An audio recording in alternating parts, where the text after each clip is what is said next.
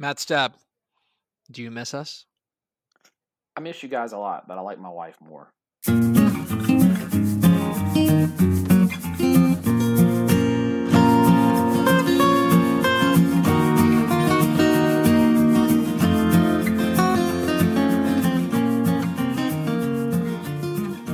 Tep and Step, your premium Texas high school football podcast from your friends, your amigos, your your your international men of mystery at Dave Campbell's Texas Football and TexasFootball.com. I am in America and I am the Tep. And I'm in Canada and I'm the Step, Matt Stepp. Thank you, thank you for being a Dave Campbell's Texas Football Insider. Uh, as we once again, um, uh, as we once again uh, span the globe, at least span the continent, Yes. uh, to bring you Texas high school football. Your Continental Texas High School Football Podcast. We are. We are. uh, We are full continental. I love being uh, incontinent. Um. Okay. So, uh, this is your week nine preview, which I made this point on the show today. You watched the show, right? You got nothing better to do. I did. I did. Good job. Yeah. It was a good show. Thanks. The Mon- Monday Mega Show is always always a must watch. Monday Mega Show. We didn't have a guest. I texted a coach who shall remain nameless, uh, and I never heard back from him. And I was Wow, like, oh, okay. you got like- ghosted? I got ghosted. No, you know, maybe he's got other things going on, but that's fine. Anyway, that's neither here nor there. Point is, um, that I mentioned this on the show. I think this is the week that it feels the most disparate between where the big schools and the small schools are in their season. Do you think it's this week or like in a couple of weeks when the playoffs start for Well, 4A? this is- this is the biggest one yet. Okay, okay. Gotcha. All right, gotcha. Okay. because yeah, that's gonna be weird. That's gonna be weird whenever it's like bi-district round for like 4A, and we're like talking like big playoff winner go home matchups, and then also it's like week eight Yeah. for for like 6A. That's why when It's- people people ask me, sorry to cut you off, but when, when people ask me, um, you know, what games are you going to, that kind of thing, a- after November sixth, I, I don't know because we don't have. I mean, I mean, let's be honest. If I have to choose between going to a playoff game or a district regular season game, I'm going to choose the playoff game every time. So it's kind of hard to plan the schedule with this uh, staggered format that the UIL UIL's given us this year. Yes, it absolutely has. Um, it's very weird. Um, and so, uh, in any case, But what It is, weird, um, right? it's it's all weird. It's all very I don't know. It's just all weird. Anyway, um it's time we're going to get to week uh, a little bit of week 8 recap. A little bit although like I don't know. I don't Last week was weird because it was like there were some games that really caught my eye like that and I I- definitely want to like make sure we mention a couple of those. But like on the other hand, like I'm just kind of like all right, it's another like another week down. I'm ready for the next week. Something like that. Like we're in the grind now. This Yeah. feels like we're in the grind. So I think You know? one, the game that really stood out to me, uh, if you're looking at from a statewide perspective, is probably the Wink and McCamey game. And here, here's why. Uh, the obviously McCamey beating Wink, and it was I watched a good portion of it online. It, it, it was chippy. There was some like as we talked about on the show uh, Monday, we thought there'd be some chippiness. But but one thing that I think is is lost in this is, and I actually just sent in my two A playoff projections, is the loser of that game is now looking at playing Wellington in the second round of the playoffs. That's Mm. why these seeding games are, are, are so big because your road is, is so much tougher when you when you lose the wrong game. You know that's what you know. Looking in four A Division two, the West Orange Stark and Silsbee loser had has a second round game, which is it was Silsbee. They have to play Carthage in the second round of the playoffs. I mean, Mhm. if you're Wink, you would much rather play Wheeler. Wheeler's not a bad team, but they're not Wellington. And so now Yeah. Wink, we're looking at a Wink Wellington second round playoff matchup. Those are the Man. kind of things in the in these district games when when you lose, um, it really can impact and, and really negate what could potentially be a long playoff run.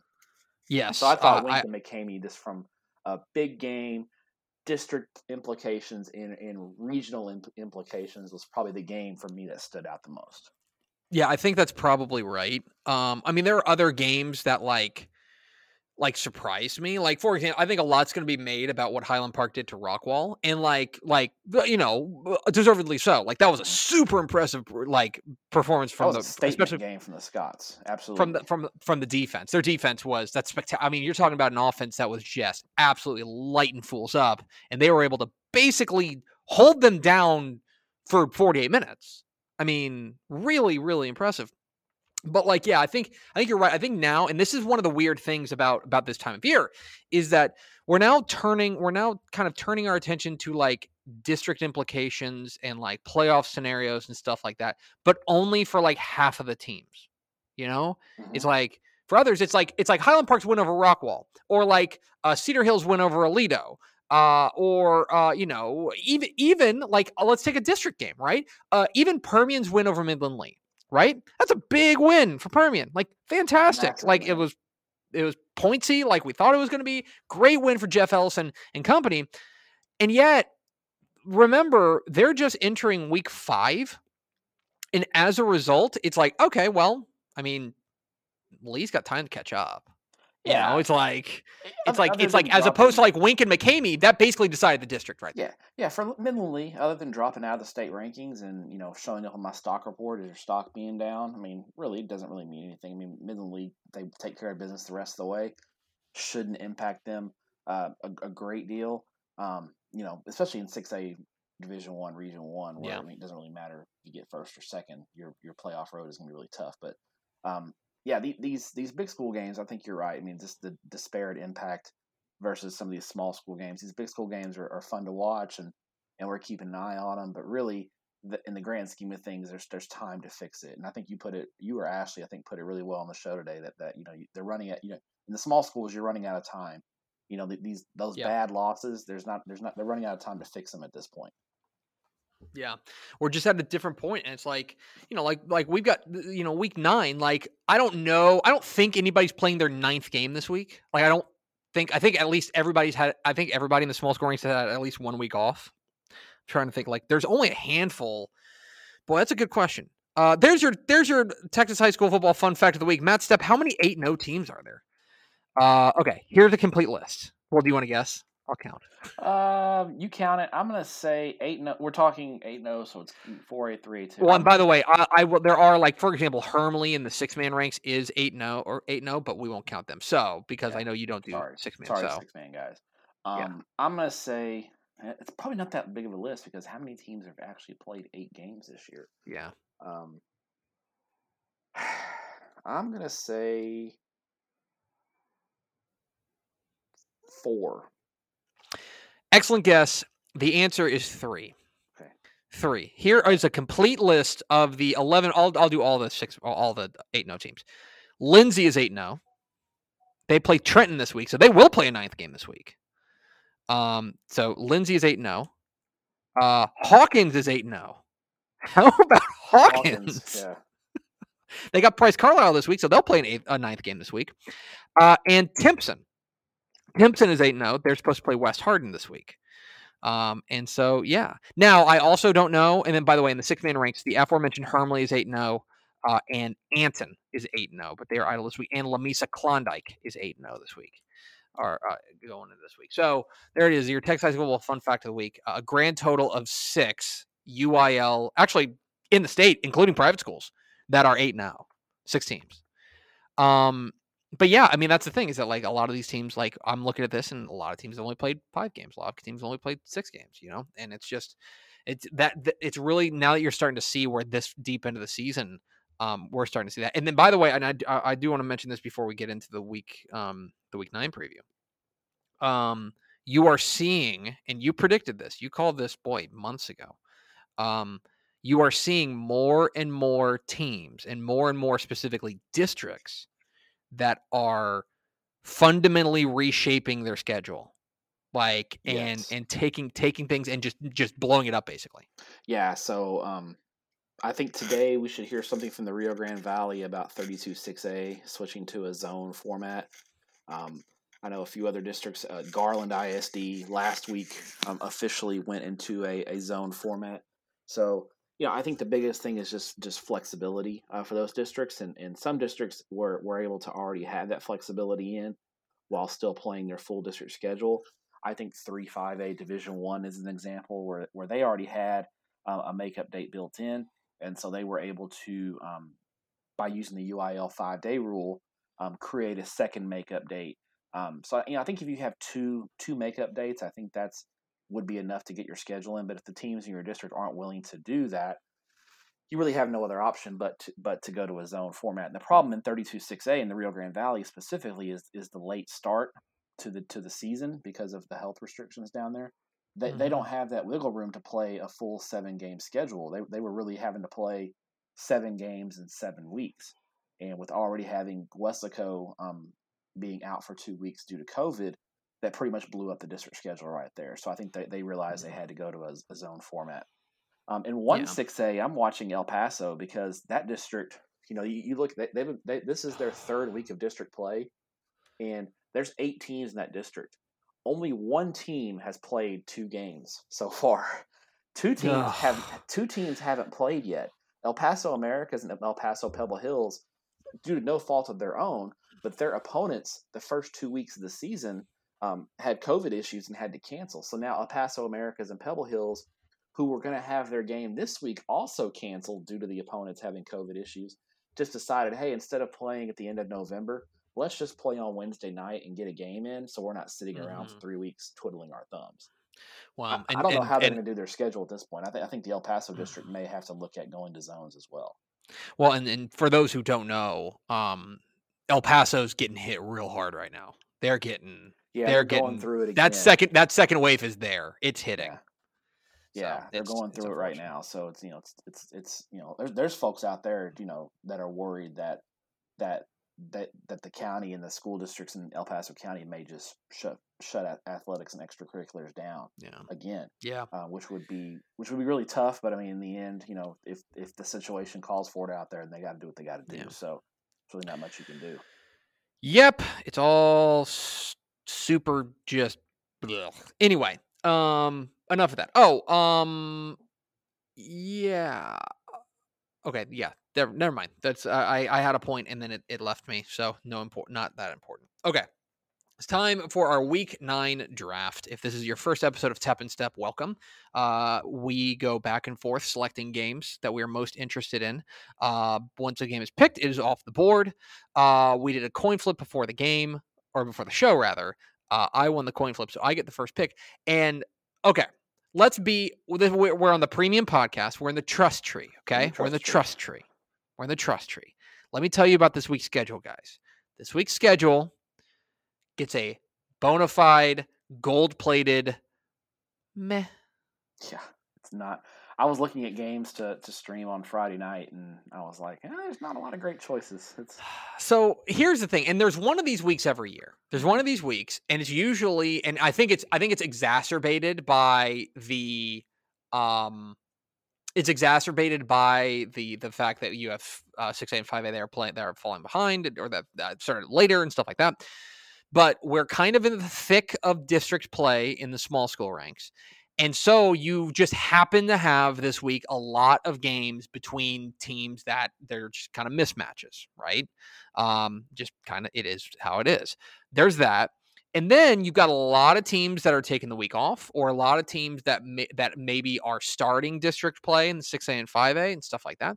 And so as a result, you just have this kind of in between where you just don't have a ton of games that are super duper I don't know. Like I don't, I don't I'm not trying to be a jerk about this. I'm just telling you guys the truth. Like it's just not an amazing week of games. For example, right now the computer projects that there are a grand total of 167 games that are supposed to be decided by 3 touchdowns or more. Like that's a lot. Yeah. that's a lot of games. That's a lot of lot of lot of potential blowouts yep. on the agenda. That doesn't mean that doesn't mean there aren't good games. Okay, I promise you there are good games. We're going to go through the ones that we were most excited about, but we wanted to be honest with you. And I know that you were kind of looking over the schedule and you're like, boy, kind of. I'll I'll just say this: this is a week where you got to dig. Last week, everybody and their dog knew Aledo Cedar Hill was going to be fun. Everybody and their dog knew that Calallen and Corpus Christi Miller was going to be fun right? They both turned out to be fun games. those were handed to you on a platter. Those you're- were presented welcome, to you for your enjoyment. This is one where you gotta do a little bit of digging. You a little do. bit of digging. You do. So There's there's some gems Uh, in there. There there's there's some. As, Yes. as a great man once said, there's some diamonds among the poo poo. there's a diamond among the poo poo. We will start. I've got the first pick, and I'm gonna go off the board right off the jump, Matt Stepp, All right. in a game that I know is not even on your board.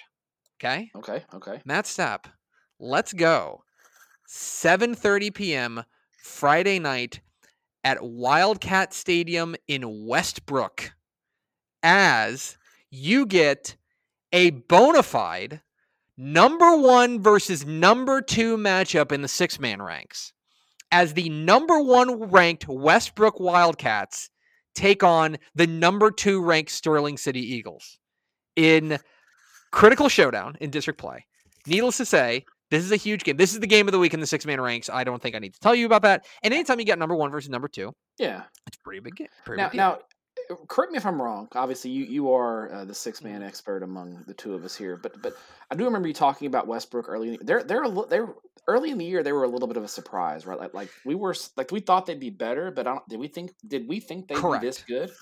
Correct. Wait, no, we did not. And this was a team that let me see if I can pull this up where they started the year. Like, right here we go. I got the preseason picks. Let's just see. Westbrook. For Westbrook, we had them missing the playoffs in their own district. They were four and six last year. Uh, and furthermore, this is a team that uh, has won. They went two and eight the year before. They are they are perennially like fine, like another team. But Coach Homer Matlock has the Wildcats roaring right now. They have been fantastic this year, and a lot of it comes down to their defense. Their defense has been spectacular. And I know that people don't think about six-man football as a defensive game, but if you can play defense, you can make you can you can win some big ball games. And by the way, they have run through everybody. Like it was a huge deal in their opener when they beat Motley County, Yeah. uh, of course, who played for a title last year. Mhm. They beat Motley County. Then the next week they beat Borden County. They've also beaten Strawn and they've beaten Garden City. Like they have beaten some bona fide, like every like perennial contenders. And last week they won a huge game, or uh, it was two weeks ago. They won a huge game against Highland because that's the game that basically, in a lot of ways, that was kind of a playoff elimination game. Uh, they are. I crunched the numbers here.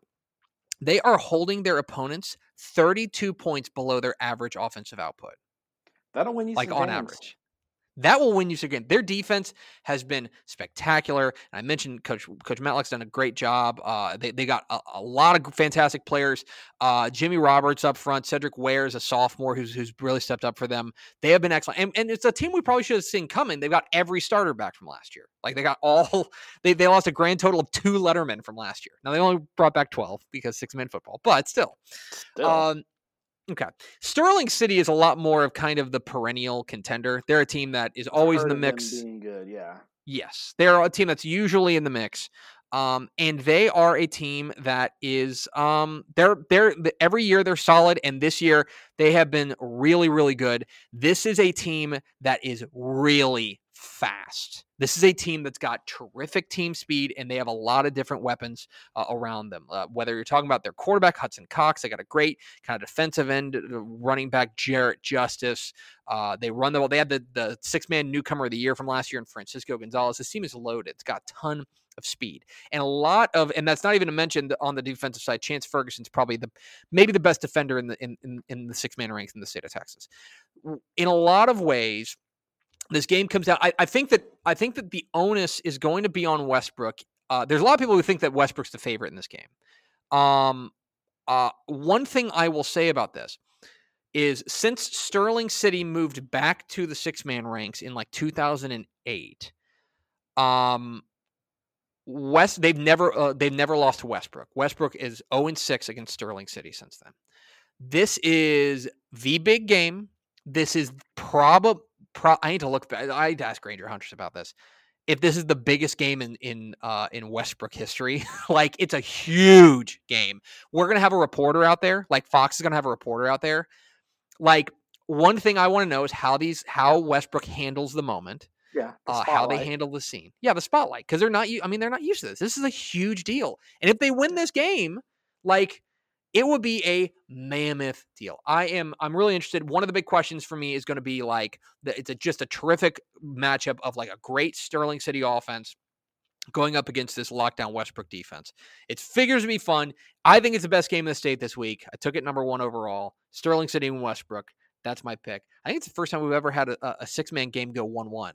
It's got to yeah, be. I think so. I think yeah. so. I, I actually have driven through Westbrook many times. I mean, if you've if you've driven between the Metroplex and Midland Odessa, you've driven yeah. right through Westbrook. Yes, it will be. It'll be a lot of fun. I don't need to tell six man folks about this. This will be a great game. But if you're not a six man person and this is uh, and you're interested in seeing some of the best, uh, Sterling City Westbrook is going to be the game of the week. So that is my first pick. What is your first pick, Matthew? So I'm going to go into the Alamo City in San Antonio for a big district ball game. Um, 3 and 0 San Antonio Brandeis versus 3 and 0 San Antonio Johnson. Uh, both teams 2 and 0 in district play. Uh, and you're thinking, wait, Brandeis, they're Northside ISD. Why are they in a district with Northeast ISD Johnson? Well, remember, UIL realignment placed two Northside ISD schools in with the seven Northside ISD schools or Northeast ISD schools, and Brandeis was one of those two two programs to go with um, Northeast ISD. So mm-hmm. Brandeis, you know, David Bransom squad, back to back regional regional finalists in Class 6A, uh, Division Two, Region Four, and you know, you thought you know losing their um their their their star player to a transfer, um, you would you would think you know, okay, Brandeis is going to take a step back. They've done anything but that. I mean, they've been pretty mm-hmm. dominant uh, early in the year, and their offense, led by quarterback Nico Garcia, um, is averaging about 37 points a game.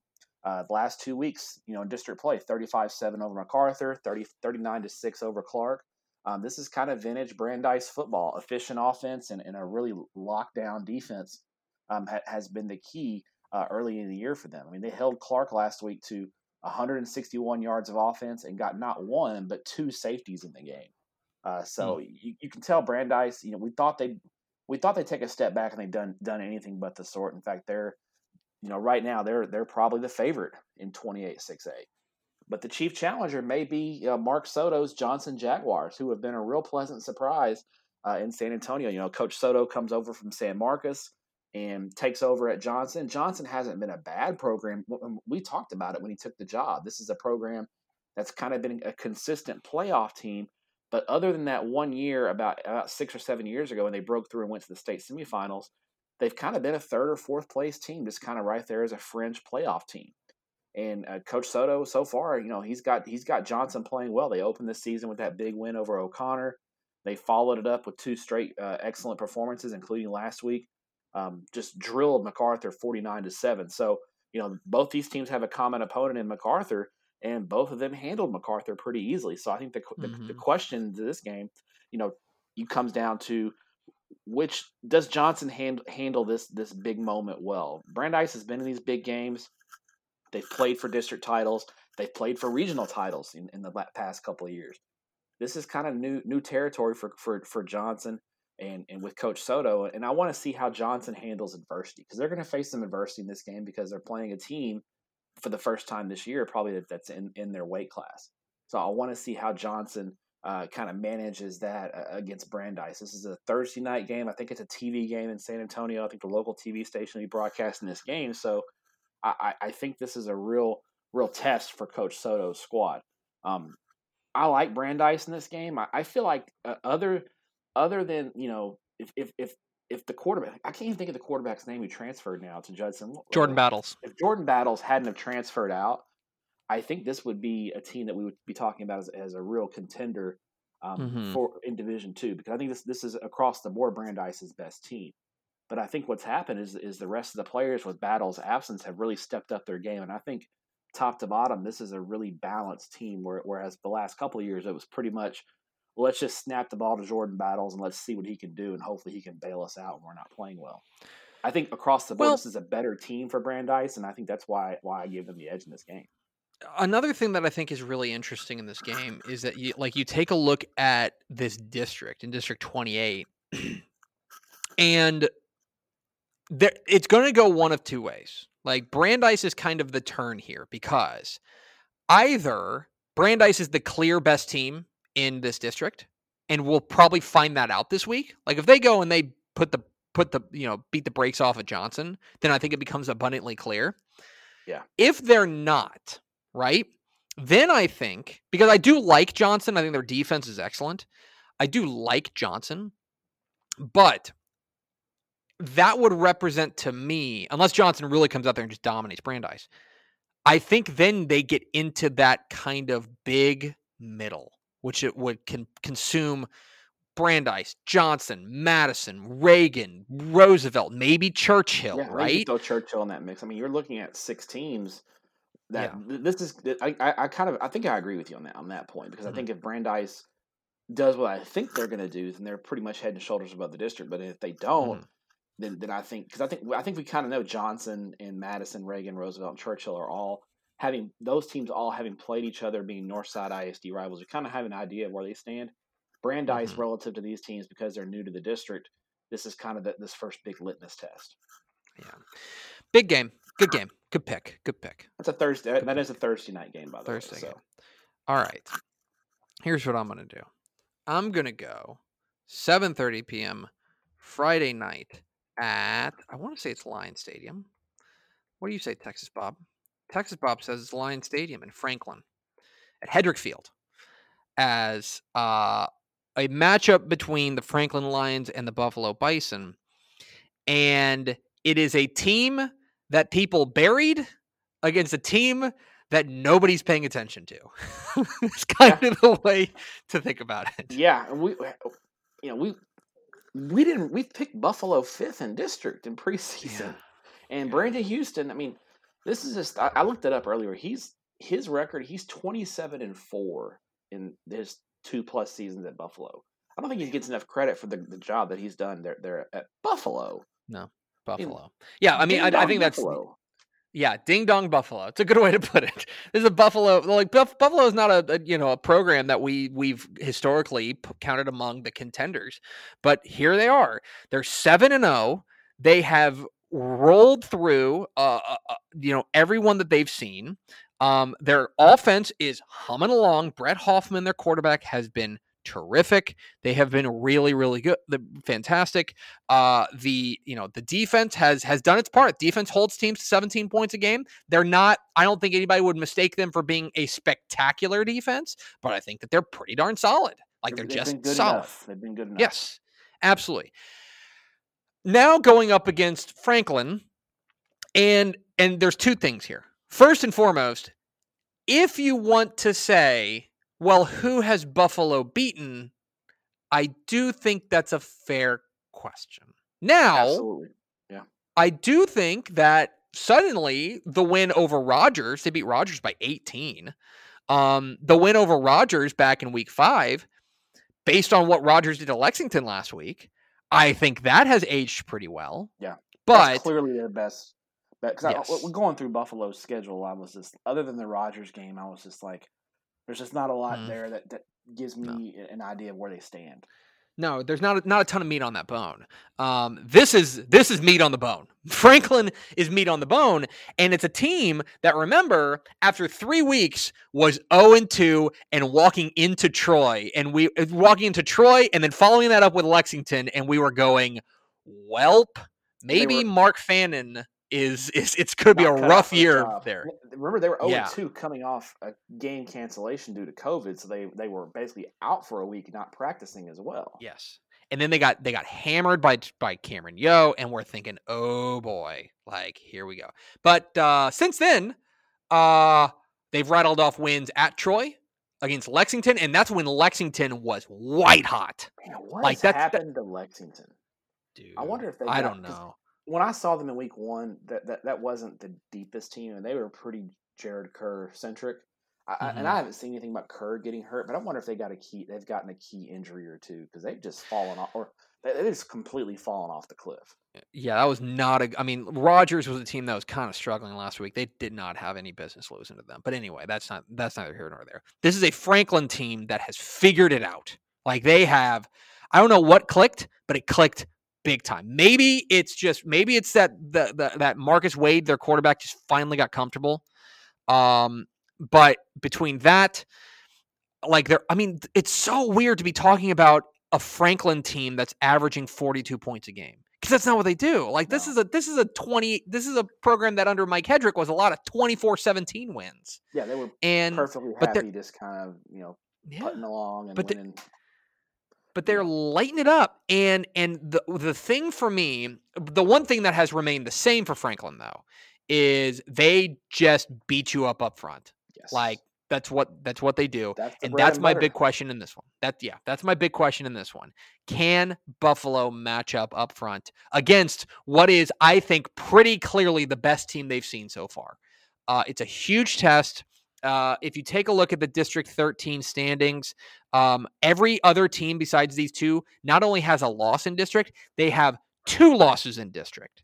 So I think I'm pretty comfortable saying that that the winner of this game is going to win the district. Um, and you know, when you take a look, when you zoom out in Region Four, I mean, you know, I, I, I don't know. Like there, there's uh, who's there's one team in Region Four I'm forgetting. I'm definitely forgetting. Poth. Team in region. Poth, yeah, Poth. I mean, but aside from Poth, basically it's Poth and then probably the winner of this game. Um, and I do think that if you are Buffalo, this is an opportunity to prove yourself, and that would this would be like seven and zero is impressive. Eight and zero is all right. We see you, baby. Like we're paying attention now. Yeah. Oh, for sure. I, I think this is a game where Buffalo, and I don't even think Buffalo necessarily has to win. If they if they play Franklin close, then I'm Yeah. Okay, Buffalo's Buffalo's legit. They're for real. This is a team that we're going to have to really account for uh, when the. Cause I, I, I mean, I'm pretty sure Buffalo's going to get into the playoffs. They, they've still got to play Lexington, and Lexington, if they get their stuff together, we know can be a dangerous team as well. But but you know, so I think we're going to get an idea of where Buffalo stands here pretty quick. But I think they're going to be in the playoffs. I think this is the this is the game that's going to tell us whether or not Buffalo is a team that we can put in that category with Franklin and Poth and uh and I think East Bernard is it East Bernard in Region Four or Region Three? Um, I believe that's uh, they're in thir- they're in fourteen, right? yeah, I think they're in 14. Yeah, so East, that. you know, you look at Franklin, East Bernard, Yeah, and Poth, kind of as the, the big three in that region. But but you know, Mhm. is, is Buffalo maybe maybe that that that fourth team that that, that team Yeah. that's also in the regional semifinals, or is Buffalo a team that's run up an, an impressive regular season record against a subpar schedule, and they're going to Yeah. finish, you know, their, their and their ceiling is the area around of the playoffs. So my second pick is Buffalo and Franklin. What is your second pick, Matthew? I'm going to stay small. I'm going to go small school as well. I like you. I'm going to stay. I'm going to go to the 3A ranks. But I'm going to go in 3A Division One as we can get a battle of seven and zero teams, unbeaten, and it's the Ashley Pickle Memorial Fun Run Game of the Week, as you call it. Uh, Brock at seven and 0, 4 and zero, visiting Boyd seven and 0, 4 and zero, and and Boyd in a lot of ways is a is a we talk a lot of the things that we've said about Buffalo. We can say the same things about Boyd. They've Yeah. run up a really nice record. But but other than that one win against Jacksboro, I just I don't see a lot of real eye popping wins for Boyd. I see a lot of dominance, which Mhm. you know, which is what you should do. And we you know we picked Boyd I think pretty much universally second in the district this year because of all the experience they had coming back and they had a ton of I believe they had 18 or 19 starters back. So I mean we knew that they would be much improved this year. But but this week this is where this is where the final exam comes in because we we know what Brock is. This is the number one Mhm. team in the state. This is a, a, a juggernaut uh, in in Class Three A football, and we're we're gonna get a real good, real quick glimpse through it. I think I think this game. I think we're gonna learn a lot about this game in the first quarter. I think Mhm. if Brock comes out and and you know, I, I you know after the first quarter, I think this game this game the story of this game will be told. Either Brock's going to run out to like a twenty one nothing lead, and it's going to be just another day for Brock. I think if Boyd can find a way to hang in there after a quarter, that that initial barrage, if it's a close ball game, I think this is going to be a real dogfight. I just don't know. I think Boyd's good enough at the skill spots. They've got some excellent skill position players. Yeah. Um, you know, I think they match up with Brock at the skill spots. I just don't know if up front. That's where Brock's had such has such a big advantage, and Boyd is not the biggest team. I, I think that's where Brock really has an edge in this game, and, I, and I'm, I'm just afraid Brock's going to just line up in that I formation and getting that 10-1, 10-1 special defense and just get after Boyd. And I don't know if Boyd's going to be able to hold up. That's that's the big key in this game. Yeah, I think you're right. I think that I think you're right. Like if you were going if you were going skill position versus skill position, like okay, if you were playing 7 on 7, Um, this game be real interesting. Like, because I do think you're right. I think Boyd's got some dudes that can really challenge him. That that Rendon Lamance, their quarterback, um, he's been really solid. Like, this is a good Boyd team from the skill position spots. But this ain't seven on seven, and. Brock is such an animal up front Yep. that I'm just not sure Boyd can can match up there. Yeah, and, and that's where, especially late in the season, and you know, I think I think it's supposed to be a little bit chilly this weekend. You get Mhm. that cold weather, you get some wind coming through. Those teams that throw it around a lot, they, they tend to struggle a little bit, and that's where you've got to to be able to line, run the football and have your defensive line control things. And those are two things that Brock is elite at, and that's why you, Yeah. you got to get Brock the edge in this game. But I'm really fascinated to see Boyd, and, and then again get get get get a little bit of a litmus test to see if, Boyd plays Brock close, then I think we've got to keep that in the back of our mind when our playoff predictions come in. That hey, Boyd went toe to toe with Brock. If they played again, I don't think there's going to be that intimidation factor.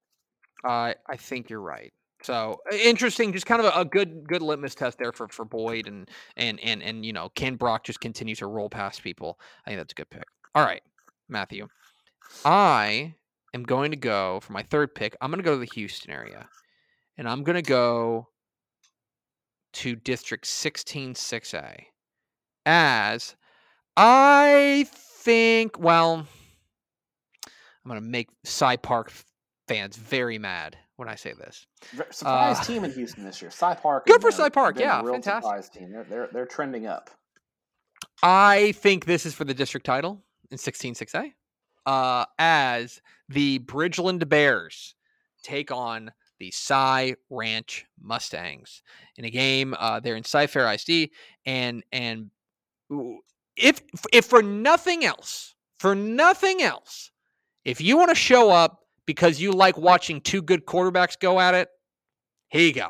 Yeah. this is this is that game. And I've seen both these teams in person this year, and I can vouch for that 100. percent these quarterbacks are fun. Connor Weigman for Bridgeland is just spectacular. He came up huge in, in their win over Cy Woods, where they, you know, they they got pushed. They got pushed a little bit by Cy was Woods. a solid team. I think they're a playoff team in 16-6A, and uh, Yeah. but uh, and, and, you know Bridgeland they've been pushed before. You know they played Shadow Creek Mhm. in week two, and and and obviously playing the Sharks, they got they got pushed in that game. So Mhm. um, they've handled it so far. David Raffield's squad, I think, has really this is their third year as a varsity program. They're, they've really come of age, and I, I think I think they're a real force and a real contender Yeah. as a dark horse in, in Region Two.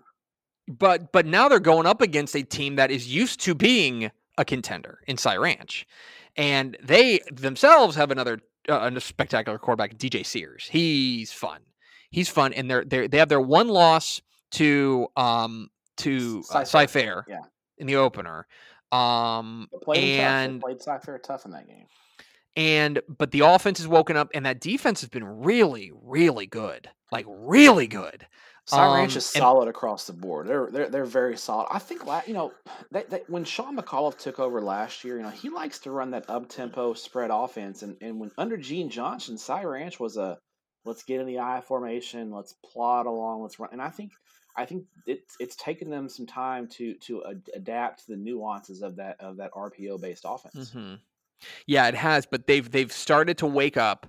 Uh, admittedly, look, they played Cy Fair, who's super good in the opener, and then they played Cy Ridge and Cy Lakes, who are struggling in their past couple of weeks. So if you want to say, okay, they've played one really good team and they lost to them, and they played two teams they should beat and they've beaten them handily, okay, that's like they're exactly where they Fair. should be. Here's the turn game, right? Here's the turn game with with Bridgeland, and I want to see the Bridgeland because one thing I'll say is I don't think they I don't think Cy Ranch as good as their defense has been all year long. I don't think they pay, they faced a passing attack like they're going to see from Bridgeland. No, And that's the big question there. Is Yeah. can they can they can the secondary stand up against what's been a really really effective Bridgeland offense? yeah, uh, I think it's Wiegman. I, I've heard it pronounced both ways. Is it Wiegman? I'm not sure. I don't know. I've heard, uh, but he, you know, he's also like the number one baseball prospect in the state of Texas in his class. Man, Jeez. I mean, some some folks just get all the breaks, right? Some, some That seems that seems like fun. I want to I want to be good at I want to be good at something like You want to be good at sports. I mean, you know, he's Um, he's he's the star quarterback and he's the number one baseball prospect in the state. I believe he's committed to Arizona. Oh, he's a he's a big time Division One Division One recruit, but um, and you know Bridgeland they haven't had their star receiver all year. I think Dylan Goffney's been dealing with a nagging injury. The SMU commit hasn't played. Um, I wonder if he'll be back for this game because this is kind of a big district ball game, and, and Bridgeland. Yeah. Uh, you know, if they get this one, you know, you could other than like I said, other than Cy Park, I think you can pretty much uh, mark Bridgeland down as the district champs if they can get this win. There, there's not a lot of games, uh, uh, barring a complete collapse that that that I would say, oh, that's a tough one. I think Bridgeland would be uh, yeah. heavy favorites here on out. Yeah, I think I think that you are right. So that is my next pick. I am going to take uh, Bridgeland and Cy Ranch. What is your third pick, Matthew? I'm going to go to a game that was put together late last week, a non-district game between two teams that should be playing district ball games right now, but thanks a lot covid as mm-hmm. mansfield summit at 1 and 1 visits ennis at 2 and 0 uh, Summit was supposed to play Burleson Centennial this week. Um, that game was outright canceled. Um, and Ennis was supposed to play um, Sulphur Springs this week. Um, Sulphur Springs has some COVID issues. I think that game is going. That the Ennis's district does have some di- flexibility at the end of the season to ensure that game is played. So I believe that game is going to get rescheduled uh, for later in the year. Um, Ennis, you know, they've had some bad luck with COVID though. They they they were supposed to play Fossil Ridge in week two and also had that game canceled. So these two teams have only played two games each. So I, I think we're still learning a little bit about both of these teams. Um, Mansfield Summit is as talented as anyone. They're a lot, you know, they're almost a mirror image in a lot of ways with Red Oak, who Ennis played in week one. Super, super talented. They pass the eyeball test. They they check all the boxes when you're looking at, you know, from a recruiting standpoint but they sometimes they don't always put it together. And I think last week was a perfect example of that. You know, they're playing, granted, a six A opponent in Mansfield High, um, but you would think with Summit, with all the talent they have, they they, they should be able to win that game. Um, and they kind of shoot themselves in the foot. They have three yeah. empty red zone possessions in that game and come away with zero points. And Mansfield finds a way to beat them twenty-seven to twenty they cannot do that this week against Ennis because their opportunities, number one, are going to be a lot more limited because that Ennis front seven is ferocious. That that might be the, Ennis and Aledo um, in five A Division two. Shocking, right? Have the their two their two front sevens impress me so much. I mean, it, I, it's hard to move the football against Ennis. Um, that's that's something that I think Summit if they're, they're going to have to capitalize. If they want to pull the upset in Ennis on Thursday night they're going to have to to capitalize on their trips to the red zone because they can't come away with empty possessions because they're not going to get that many opportunities against Ennis. Mm-hmm. Ennis's offense, I think, is still a little bit of a work in progress, but they've got the guy at quarterback in Colin Drake. Um, I think Ennis's young skill players are, are going to continue to come along and they're going to continue to, to get better as the season goes along. But but Ennis can lean on that defense, and, and in a pinch, they've got the guy at quarterback with the experience in Colin Drake to make it happen. And that's why I think Ennis um, really really is, is the clear cut number one team in 5A Division two right now. I think Summit's athletic enough and talented enough to push them and give them a game, but but I think this is going to be another week where you see Ennis really kind of put put the hammer down. Yeah, I think that's right, and that's one thing. Like I feel I feel like eh, like what I'd really like to see is like an, an Ennis offensive showcase. Like that, if they do that against Summit, that would make me feel like, all right, yeah, it goes through them. Five A Division Two is, is theirs if they, as long as you know, obviously Aledo will have something to say about it, but like that would really cement them as the favorite. I think at Five A Division Two, if they can have that, that's the one thing they've kind of been missing. They've been missing like that offensive like showstopper. Um, if they do that, then it's like okay, they're capable of doing everything. They mm-hmm. are they are a, a bona fide superstar contender. Team. They're a complete team. Yes. Yeah, so I like that. Okay, so Summit and Ennis. That, a, that is a Thursday game, by the way. It's, Ooh, Ennis, Ennis isn't in the habit of hosting Thursday night games very often, but this game um, is a Thursday night game. All right, let's go to a district that I'm going to be honest, I don't know when this game is happening, um, but uh, we're going to go to a district that has been turned upside down because of COVID but it's a game that uh, I I refuse to get uh, to be bummed out about uh, because it's a game we've been looking forward to basically since it, it uh, started, which is let's go to the Midlothian ISD Multi-Purpose Stadium, which is here's a fun fact for you. That's where the 2011 cover of Dave Campbell's Texas Football was shot with Johnathan Gray and Cyrus Gray. in those Ah, blue seats. Okay, There you go. There's a fun fact. Uh, it was like my it was like my first week on the job, and we go out to the cover we go out to the cover shoot. It's Anyway, stadium. Excellent stadium. The game is being played. The game is being played uh, as of as of 4:57 Texas time on Monday. Being played on Friday night as scheduled. Friday night as scheduled. Okay. Mhm. Because uh, it is Midlothian Heritage taking on Waco La Vega. Before I get into this game, can you kind of run down what you know about 5-4A Division 1 because I know it's getting turned upside down. So so Brownwood had uh, had some issues with COVID and had to cancel their game against uh, Midlothian Heritage on October 9th and La Mhm. Vega on October 16th. Uh, Brownwood, the district had a open week scheduled at the end of, of district play, and originally they had there was the talk that Brownwood would move one of their games to the open week and forfeit the other. That was kind of the, the, the consensus Mhm. thinking there. When the district ruled that because Brownwood did not close the school down, they only shut the football program down, that they had to forfeit both games um, and, and take those games as losses.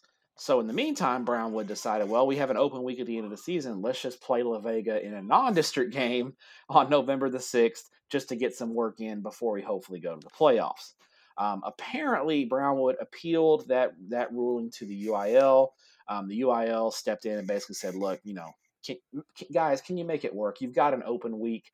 Can, can you make at least one of the games up?" So the district decided to go ahead and and now, as of today, allow Brownwood to make up both of those games. So what's going to happen is um, in next week's games, instead of playing on Friday, November the 30th, Brownwood is going to play their game against Alvarado on Wednesday, October 28th.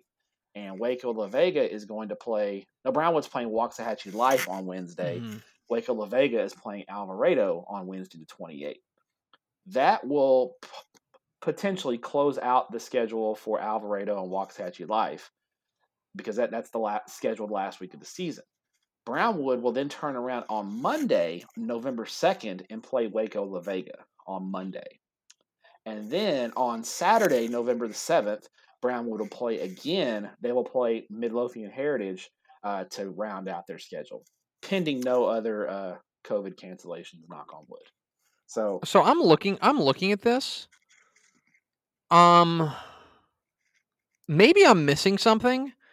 I've got 11 games on the schedule for Midlothian Heritage. yes. So the UIL had to come in and, and basically uh, uh, grant Midlothian Heritage an exception to play that 11th game because Midlothian, if you remember, when- Midlothian Heritage had their game against Brownwood canceled, it was Mhm. Midlothian Heritage's homecoming, and they went out and scheduled a last minute, like literally one day's notice, scheduled a game against Mesquite Poteet. Yeah. And won Think- it by the way. Yes, thinking that the Brownwood game was indeed a forfeit because that was what the DEC had ruled. Well, then the DEC Mhm. and the UIL went and changed it, but the DEC was like, well, in order for us to change it, you guys are going to have to grant Midlothian an exception under these special circumstances uh, to play that 11th game. And so the UIL, by all accounts, has granted Midlothian Heritage that exception and will they will get they will play in essence uh, they will play 11 regular season games on the field.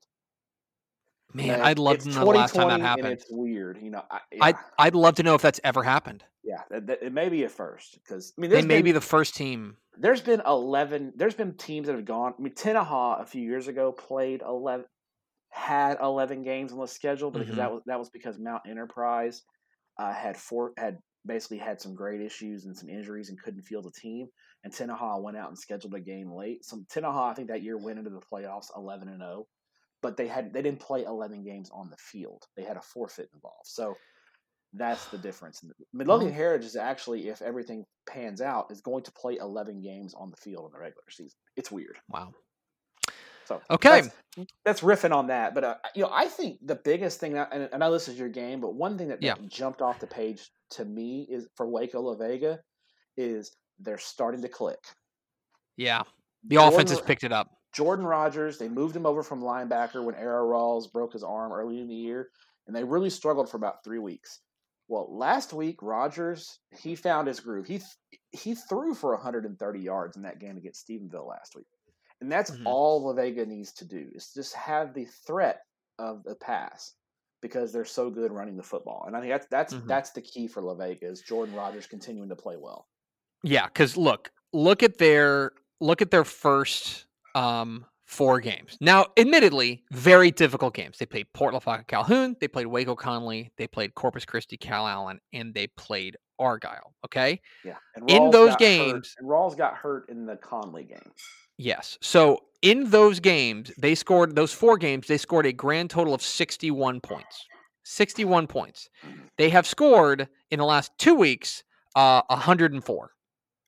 Uh, now, admittedly, one of those you know, they beat Waxahachie Life, who's a team they are much better than 62 nothing, and then they beat, but they did go on the road to Stephenville, a Stephenville team that was playing very well. It was a red hot Stephenville team. Yes, and beat them soundly. For Midlothian Heritage, and I know we spent a lot of time on this game, so I'll wrap it up quickly. Midlothian Heritage is a team that has also run a very difficult schedule. Their losses are to Paris and to Springtown, two pretty good losses, I would say. Uh, you know, and they've also got wins over Decatur. They've got a win over Lindale. Uh, this is a good team, and it's a team with some balance. Um, they can throw the ball a little bit uh, with Dalen Raider. They can run the ball a little bit with Cullen Stone and with Latre Miller. Uh, they can do a little bit of everything. Uh, the question for me is going to be again, can they slow down the running game, which they've had a little bit of trouble here and there slowing down the running game. Um, which is what they La slow Vega down the- does. which is what Yes. La Vega does. Yes. And the other question is uh, can that defense, which has been largely very good, can they try or you know, can they can basically can they try to make them one dimensional? Like do that, and then also you got to find a way past what's been a very uh, consistently very good defense in La Vega. Um, it's a fun matchup. Obviously, a lot on the line in a wild, wild, wide open, willy nilly district. Um, I still think these are the two best teams in the district, in my opinion. Now, Heritage will have Stephenville next week on Yeah. the road, and that will say something. But Yeah. Um, I think these are the two best teams in the district. I mean, that, that Heritage Stephenville game, either if Heritage beats La Vega, it could be for a share of the district title, or it could be for the number two seed, which is big because five four A and six four A have mutually agreed that the higher seeded teams will host in the first round of the playoffs. Mhm. So Heritage Stephenville could potentially be for the right to host a playoff game, uh, in, in addition to the higher seed. So, uh, one more question for you about La Vega before we move on. Yeah. Era Rawls is going to be coming back soon. Ha! That so Don Don Hyde is going to again have another quarterback decision on his hands. Does he keep Rogers at quarterback, or does he go back to Rawls and move Rogers back to the defensive side of the ball where he's so good? So yeah, there's another. it's big- tough. He, he's Don Hyde's had had quarterback decisions the past couple of years. We'll, we'll just leave it at that for sure. He he most certainly has. All Yes. right. That is a, that is enough on Heritage La Vega. That is like 15 minutes on Heritage La Vega. More than What's you your fourth pick? Uh, I'm going to go for the uh, the district title game in District 14 4A Division 2 as Wimberley and Geronimo Navarro meet up in a game where where you know I think both of these two teams are glad to see each other, and you're thinking why they they, they probably don't care for each other too much. They played twice last year. Hey, Navarro, hey, Matt. I know why. because they have I mean their district is is it's just bad. It's just really really. Let me let me put it. Let me put a pin. Let me just put a fine point on this. Okay. Let me let me try to put a fine point on, onto this. And we're not saying this to be mean. We're saying this to be just truthful about the It's- matter. it's- it okay. is Here's the reality of the situation. There are 93 teams. Okay, 93 teams in 4A Division Two. Here are the rankings for the bottom four teams in that region. One of which is San Antonio YMLA. Which are they playing this year? Are they're going to play a two a three game schedule. Their, their Yeah. first their first game or a two game schedule. Their first game is next week. They're going to play two games and their season's going to be over. your computer rankings for this district is Wimberley 4. Remember, by the way, uh, just to remind you, uh, 93 teams in 4A Division 1, so keep that in mind.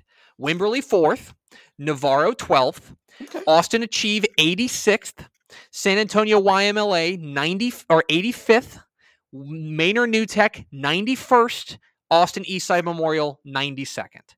We're not trying to be mean. I'm just telling you it's Wimberley and Navarro and the biggest gap you can imagine. Yeah. So so these two teams are glad to see each other. Um, I think I think this is this is their last real tune up before the playoffs. Um, but I I really am interested in this game because I don't think we know a lot about these two teams right now. I think we're going to learn a little bit. uh, uh, We probably know a little bit more about Wimberley just because they played you know, a pretty decent non district schedule. Um, you know, their one loss was to Lampasas, and there's definitely no shame in that. Uh, Navarro had at least one game I know canceled due to COVID, so they're they're not they don't have quite the resume that Wimberley has, and they've and Navarro's had some had, you know had a couple of hiccups here and there. So um, I, I, think we're going to learn a lot a lot about both of these two teams. I mean, you're not going to learn a lot about Navarro when they beat Austin Achieve 80, 82 to seven, or I think they beat was it Eastside Memorial like ninety four to nothing, and yeah, Wimberley beat New Tech, I think eighty one to nothing. It's just those are the kind of games we've had. So um, I think when you're looking at it from a schematic standpoint, this game comes down to which offense dictates the pace in this game. In the regular season game last year, Navarro's slot T offense from the jump controlled the football, moved the ball, uh, kept Wimberley off the field, and really dictated that game at their tempo. Last year in the playoff game at the Alamo Dome, Wimberley jumped out to a 21 nothing lead right off the bat, raced out to that big lead, and Navarro was in trouble from, from that point on Navarro's just not built uh, to do that. So um, I think in the in the end, you're looking at which team dictates the pace, which which team dictates the tempo um, in this ball game. Uh, I like Wimberley. I think Wimberley's got the better resume, and I think Wimberley's the more complete team. I think I think you're right, and I think that that Wimberley offense is really starting to click. Uh, and I think that that's a problem for the rest of their opponents. But you're right. This is a game that both teams need. They both need this game because it's basically it's going to be now until what? Probably like realistically with how good these teams are and the and even the region that they're in, it's probably the second round of the playoffs before we're going to be talking about them again. Like you know, I think that yeah. Luckily for them, I think the uh the district they're playing in by district, you know, it's that's the Cuero Giddings. I think there's mm-hmm. some good depth in that district where I think even the third and fourth even the third place and the fourth place team will be able to um, basically be able to give you know Wimberley and Navarro yeah. some some challenges in the by district round of the playoffs. Luckily for them, I think I think you're right. Okay, that's a good pick. For my pick, my fifth and final pick, I'm gonna go to three A Division One. I. I guess back to the I don't think we have a three A Division One game yet. Uh, Brock and Boyd. Brock and Boyd. Okay, second one. We're gonna go to Region Two though, or Region Three. In a game that I will admit I will admit, lost a little bit of its spice last week, but let's go to Hallettsville, Texas, as the Hallettsville Brahmas will host the Yoakum Bulldogs. Uh, look, uh, this game would be a lot more interesting if Yoakum had beat Columbus, but credit to Columbus, by the way, who cracked yeah. our rankings this week. Yeah, and, cr- it's a good win for the Cardinals. And I guess Hallettsville, you know, losing that game to Jim Ned probably took a little starch out of it. But hey, Jim Ned, I mean, look at yeah. what they did last week to Wall. That's that's man. That's we talked about that game on this po- on this podcast, and we were like, man, we're gonna find out a lot about Wall. And it's like, well, we found out a lot about Jim Ned, and it's they're super good. Yeah. Um.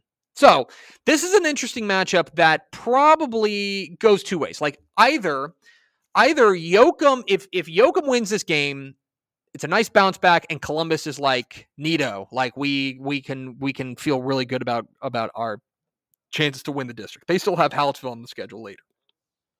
Um, if Yoakum bounces back, Columbus is like cool, but Hallettsville, dude, that that offense is starting to feel itself. Okay, that offense is getting really really good right now. And and what you've seen by the way they've run through their one loss or they have two losses. They lost to jim ned as we mentioned and mm-hmm. then they lost in the opener remember to shiner.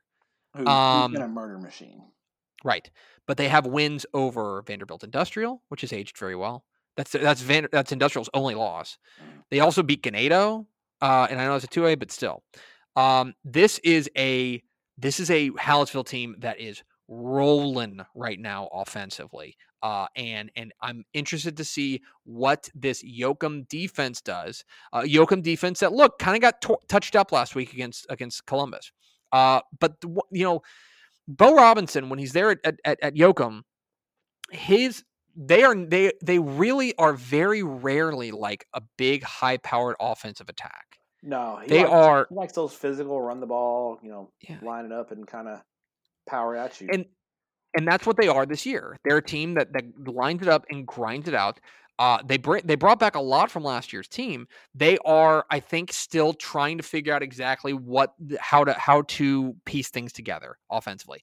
So this is like for Yoakum, talk about talk about right into the frying pan, right? Back to back weeks, Columbus and Hallettsville. Uh, what I want to see is can this Yoakum defense step up and be as good as they've usually been the rest of the year? Right? They were ex. They've been they were excellent going into that game against Columbus. They got touched up by Columbus. Was that a one time thing, or can or or is this the new norm?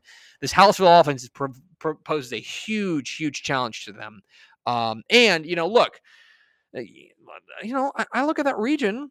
You know, in region region th- region three, and and and you're dealing with the absolute weirdo by district matchup with 11 because district 11 is I don't I I'm done. I'm done trying to figure out district 11. Yeah. I'm done. Like I had no idea. but, but you know when you're playing district 11 you're going to play eh, regardless of who the four are. I mean, yes. 11's six teams deep really. That yes. one of those teams, even if you get the district title, you're playing a good team in the first round of the playoffs. That, that eleven, you're gonna you're gonna play a quality team. Yes, absolutely and so you've got to find a way to to to get a win here. I think if you're Yoakum, uh, to to to avoid slipping to third, where you could see Rockdale or you could see Troy or Cameron Yoe or a really really you're going to see a really good team. So uh, a big game there in District 12 uh, in Hallettsville and Yoakum. What is your fifth and final pick, Matthew? We're going to head out to the big country in the Abilene area for a 2A Division One ball game where I, I think there's district title implications on the line as five and two Hawley visits five and one Anson. And mm-hmm. Anson, up until last week, you know, take away the Hamlin loss because everyone out there has just been getting hammered by Hamlin. No, no, no shame there. But other than that, Anson, those first four wins they had looked really, really good. Last week mm-hmm. against Forsan, they really had stumbled in that game. You know, they they turned the ball over three times in the first half and were trailing twenty to thirteen at the half in a game that they were big favorites in. They found their they found their stride in the second half. Got you know outscored uh, Forsan fourteen to three uh, in the second half to get the win. Uh, but but it wasn't exactly a, an ex- inspiring performance from from Chris Hagler's squad going into you know the biggest game of the year, which is for the district title. Um, mm-hmm. Um, Hawley, on the other hand, you know, they played Stamford, and I, I thought Hawley, you know, the offense, you know, that, that's a team built around the offensive line and their running game. And hey, Austin Compton, 320 yards rushing and two touchdowns. I mean, if it hadn't been just such a crazy week for running backs this week, he probably would have gotten a Mr. Texas football nomination. But I mean, he's still 320 yards, two touchdowns. That's a, that's a huge yeah. game. Xavier Rodella, the quarterback, was, was solid as well. And, and, with with Hawley, you know they're gonna they feel good about their offensive line and, and the things they can do uh, moving the football. And their defense, they were the ones forcing the turnovers last week. In that 31 16 win over Stamford, they forced three turnovers, which really helped their offense out. So, um, this is to me, it's a pick 'em game, a coin flip type game. I think Anson. I don't. I don't see Anson playing uh, two subpar games in a row. I'm going with the odds here, and Anson being at home, I, I give them a little bit of the edge on Hawley in this one. This is this is a definite game to watch, just because I think it's a straight up mano a mano for the district title. I think you're right. You know, with respect to Forsan, who's had a good year, um, you know, I, I, think there's a drop off there. Stamford's kind of, you know, you're right, right out of the gates have been really struggled, but I think you're right. Also, computer has as a pick 'em, so that's yeah. fun like that one. So there you go. That is the draft. Uh, I took Sterling City, Westbrook, Buffalo, Franklin, Bridgeland, Cy Ranch, Mid- Midlothian Heritage, Waco, La Vega, and Hallettsville, Yoakum. Stepp took San Antonio Brandeis, San Antonio Johnson, Brock Boyd, Mansfield Summit, Ennis, Wimberley, Navarro, and Hawley Anson. It's now time for our hipster game of the week. And I don't know where you're going. I hope we didn't choose the same game. Um, 6A. I'm going 6A. Oh, crap. Me too. Okay. Uh, Houston area? Region. What? Houston? Area? Don't you dare.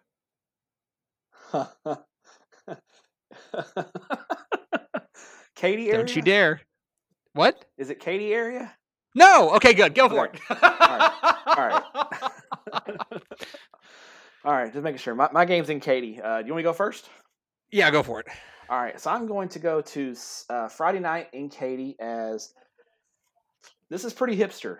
0 and 4 Seven Lakes takes on one and two Morton Ranch, and you're uh-huh. saying, Steph, why would you pick this game as your hipster game?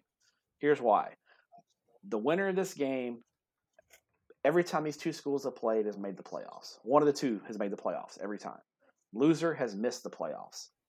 I think in 196A, you look at it and you've got three teams that are head and shoulders above the rest, right? You got Katy High, you got Tompkins, and you got Taylor. All three are state ranked. Um, I think this game, you know, Mayde Creek is is going to be a contender, but this is this is a playoff elimination game. uh, because I think the loser is probably not going to make the playoffs, and the winner is probably going to go up against Mayde Creek for that fourth and final playoff spot.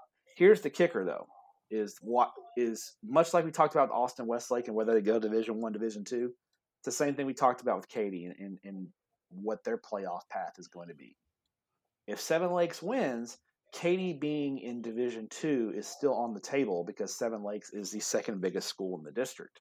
Mm-hmm. And if Seven Lakes makes the playoffs, along with Tompkins, that pushes Katy into the Division Two bracket. If Seven Lakes loses, then I think that almost assuredly puts Katy back into the Division One bracket uh, when you look at the playoff projections, because Katy is the third largest school in the district, uh, if memory serves me correctly. Um, so that's the reason why you know on the paper you're looking at these two teams and you're like, why would I care about Seven Lakes and and Mayde Creek when or Seven Lakes and Morton Ranch when their combined record is one and seven? Well, there you go. It's basically an elimination game. The loser is probably out of the playoff discussion. The winner is still in play, and so the Seven Lakes is the team to watch. If Seven Lakes wins, Katy's still in play for Division Two. If Seven Lakes loses, I think you can pretty much put Katy, mark Katy down in the Division One bracket. Okay, that's a good pick. That's in District 19 6A. Yes. My hipster game of the week is in District 18 6A. Oh, we were right down the road, right, right down the road from each other. We are because two o'clock Saturday at Cowart Stadium, history will be made. Matt Stepp, let's talk about the Houston Sam Houston Tigers. Uh, we talked talk about, about- Let's talk about the Houston Sam Houston Tigers and the fact that they have lost a state record 87 consecutive district games. Okay? 87 in a row. it's been a long time for them. It's been a long time. They haven't lo- they haven't won a district game since at least since 2010. Okay? Yeah, they been a had a, they had a few years they dropped football all altogether. I think too. Yes. So Yes. Uh, actually, if you go back, they have not won a district game since 2003.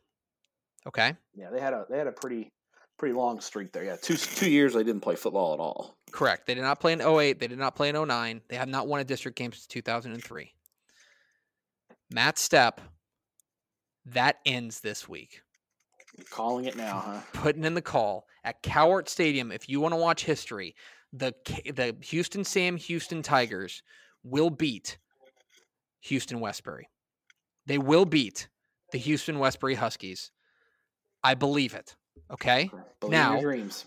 I know what you're thinking. You're thinking, wait, Houston, Sam Houston, they're 0 2. They've only scored seven points all year. They've been outscored 116 to 7. And you're right. But those losses, by the way, are to Fulshear, Who's undefeated? undefeated, and Houston Lamar, Who runs that district? who runs that district. That- Okay. Who I think might the- actually have the, the, the longest district winning streak besides like Aledo. Yeah, Lamar's on some crazy district winning streak. It's, it's sixty plus games. Okay. Right now, the computer has this as Westbury by seven. Okay. It's going to happen. That's doable. Stepp, it's going to happen. Houston, Sam Houston is going to win a district game. Michael Sinclair is going to win his first game there uh, as, as get win get win number one with the Tigers. And they'll be either Um, team of the week or coach of the week. They will be guaranteed, And- guaranteed. Now, shall we re- revisit your last um off Okay. board Houston hipster pick? Do we need to revisit that? Uh, you know, what was that? What was that like episode episode three, something Was like that? Northbrook and Rayburn, Yeah, Northbrook and Rayburn, and, uh, or something like that. It was no Rayburn, and Rayburn and ended up Spring- it losing. Rayburn and Springwood. It was Springwoods and Rayburn. Rayburn and Springwoods, and I said that Rayburn was going to snap their big losing streak, and they played. It was like three nothing. They lost in overtime. Double overtime, three to nothing game. Damn it! You know, right, Ray- you know, Rayburn has a Division One commit on defense though. Damn, really? That yeah, Hmm. uh, that defensive end. They have a defensive end who just committed to SMU. Hmm. Yeah, I need, but need now, start now, by the way, Rayburn the Rayburn the next week did break their losing streak. They beat Milby seven to six, so they Yes, did. I was off the I was a week early, Yeah, but I'm putting in the call this week. And by the way, I'll be honest, if it doesn't happen against Westbury, like ain't it's it's it, it's not gonna it's not gonna happen this year. Uh, that is my pick. Houston Sam Houston is going to win their first district game since 2003 this week when they beat Houston Westbury. You heard it here first on Tap and I love it. Um, I would ask where you're going to go this week, but uh, oh, you're you're still in Canada, Matt. Oh, sorry. Yeah, I lost you for a second there. I said I would ask you where you're going this week, but I know Oh. you're still in Canada. Yeah, well, uh, I will tell you which games I'm going to watch online this week, though. Oh, Um, please do. as uh, Thursday night, I've got my eyes on uh, Mansfield Summit and Ennis. I think Mhm. we'll have we'll put that one on the on the big screen in, in the living room here, and my wife will put up with high school football for a couple of nights, as she has graciously done. Uh, Mhm. and then Friday night, uh, I think I'm going to watch Austin LBJ and Lampasas. I want to see Ace Hmm. Whitehead go up against that star-studded LBJ defense. So I That was a game that was on my radar um, for this draft. I ended up not taking it, but that is a game firmly on my radar. Yeah. Now we'll see how the quality. Some you know you get below class five A and the quality of the uh, internet broadcast you know a little bit iffy. So hopefully Lampasas has a good production. So we'll we'll get a good look at the Lampasas uh, ISD technology Mhm. uh, broadcast. But that's those are my games for this week. Thursday night, uh, Ennis and Mansfield Summit. Friday night, Austin LBJ and Lampasas with the with the ability to to punch out and go to a different game like I did last week when Wichita Falls Rider quarterback Jacob Ugh. Rodriguez didn't play. Uh, That so- sucks. I was so yeah. bummed. yeah. So uh, now next week, when I'm back in Mm. Texas, there will be games Mhm. every day next week because of COVID scheduling. There will be uh, lots of games next week, including the. Uh, stay tuned for the road trip video that I'm actually going to record right after this. We're going to post it Monday morning, and it's going to be uh, pretty insane. I love it. Uh, if you're interested where Fox is going to be of course, we'll be in the studio, but Whitley Pleasant will be at Bay City El Campo, Uh, one of the oldest rivalries in Texas. One of the great rivalries. Speaking of rivalries, Austin Ivan will be at Flower Mound Marcus and Flower Mound. The Mound Showdown. That's dear. Um, That's dear to your heart. Which, side of Flower Mound does uh, I live on the Marcus side. Tepper Manor reside in? Okay. Tepper Manor's on Marcus side, Okay. so I'm a, I'm a Marauders guy. Uh, Lauren Blackwell will be on at Springtown and Decatur. Okay. Um, Katie Katie Engelson will be at Katy Tompkins, Katy Taylor. Fingers crossed. Fingers crossed. Yeah, I know. Ashley Pickle will be at Brock and Boyd. Uh, Paige Schnorbach gets to go to the best game of the week, Sterling City and Westbrook, and then Sarah Merrifield will be at Austin LBJ and Lampasas. So Nice. Okay. Uh, fingers crossed for all those games because Yes. a couple of weeks ago we had to scramble because we had like three games get canceled. So uh, hopefully that doesn't happen. Uh, okay, uh, that's uh, that's it. That's gonna do it for us. Thanks for being a Dave Campbell's Texas Football Insider and spending a little bit of your day with us. And Stepp, thanks for your courage. You better be back here next week.